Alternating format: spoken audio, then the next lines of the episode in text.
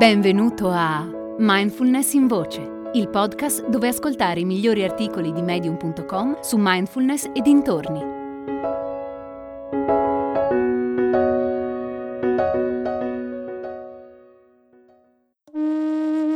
Meditare da solo o da sola è difficile? Vorresti essere più costante nella pratica? Sto creando un gruppo online per aiutarti a praticare mindfulness con regolarità. Puoi partecipare ovunque tu sia. Per informazioni visita mindfulnessbergamo.net barra praticare.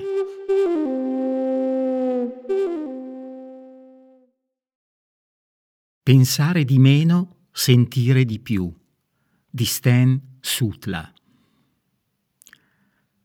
Se davvero ci vogliono 10.000 ore di esperienza per diventare esperti di qualcosa, allora c'è una cosa di cui posso ritenermi esperto. Sopportare crisi esistenziali. Per oltre dieci anni ho vissuto con fatica in un perenne stato di stress. Ogni ora di potenziale felicità l'ho sprecata a cercare di dare un senso alla vita. Mi sono dato tante risposte, ma nessuna mi ha mai soddisfatto per davvero. Non dico di non aver fatto passi avanti. Dopo aver flirtato a lungo con religione, nichilismo e capitalismo, a un certo punto della mia ricerca ho capito che la mindfulness poteva essere la soluzione giusta per una vita gratificante. Mi è capitato spesso di percepire in modo chiaro il primato del momento presente. Molte volte mi sono reso conto a livello viscerale che l'unica cosa di cui posso essere certo è la mia esperienza di adesso.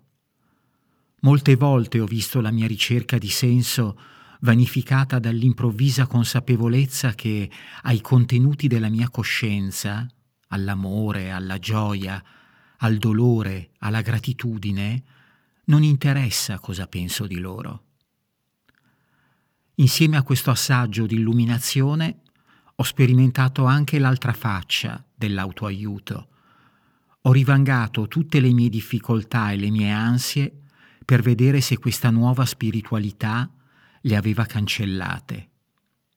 La mia fobia sociale era passata? Ero meno polemico ora? Mi paragonavo ancora agli altri? Continuavo ad aver paura della morte? Pensavo ancora alla mia ex? Purtroppo non ho mai proseguito più di tanto in quella lista. Nel momento stesso in cui spostavo la mia attenzione dalla realtà del qui e ora a un ipotetico futuro, la mia felicità svaniva. La sensazione di benessere spariva non appena cercavo di razionalizzarla. E questo accadeva ogni volta che la mettevo a confronto con le mie preoccupazioni e i miei desideri. Era come se l'immagine che avevo di me stesso fosse fondamentalmente incompatibile con la gioia che trovavo nel momento presente. E sicuramente lo era. Ho vissuto la mia vita seguendo il copione che avevo in mente e condizionando la mia felicità al rispetto o meno di quel copione.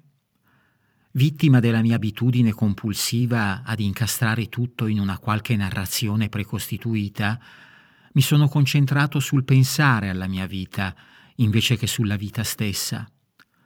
Completamente nella testa ho vissuto in un mondo astratto invece che in quello reale.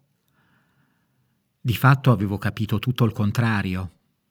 Pensavo che uno dovesse buttare giù una bozza di come immaginava la propria vita, che dovesse sedersi a tavolino per scriverne la trama e poi passare il resto dei suoi giorni a completare il quadro.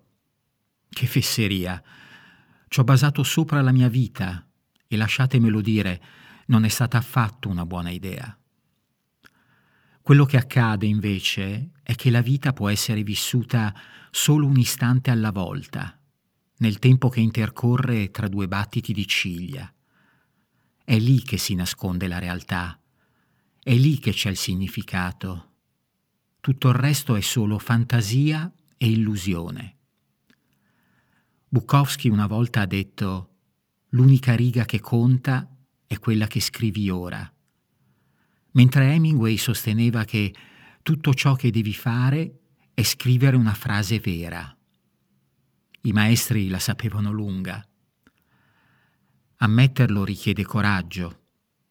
Coraggio perché essere presenti vuol dire ammettere che siamo già completi, riconoscere che la felicità sta nelle cose ordinarie di oggi, non in quelle straordinarie di domani.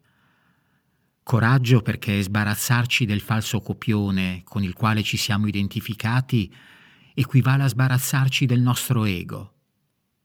Coraggio perché una volta che il nostro ego si è dissolto, ci rimangono soltanto le sensazioni della vita così com'è. Albert Camus lo ha detto in modo egregio. Di chi e di cosa, infatti, posso dire io lo conosco. Questo cuore che è in me lo posso sentire e ne argomento che esiste. Questo mondo posso toccarlo e giudico di nuovo che esiste. Ma qui si ferma tutta la mia scienza e il resto è costruzione. Se tento infatti di afferrare questo io di cui sono certo, se cerco di definirlo e compendiarlo, esso non è più che acqua che scorre tra le mie dita. La vita e il suo significato cambia continuamente. È nell'esperienza diretta e consapevole delle cose, ma viene risucchiata via nel momento in cui cerchi di catturarla col pensiero. Il senso della vita può solo essere sentito, mai pensato. Hai ascoltato Mindfulness in Voce, il podcast di Mindfulness Bergamo, www.mindfulnessbergamo.net. Thank you.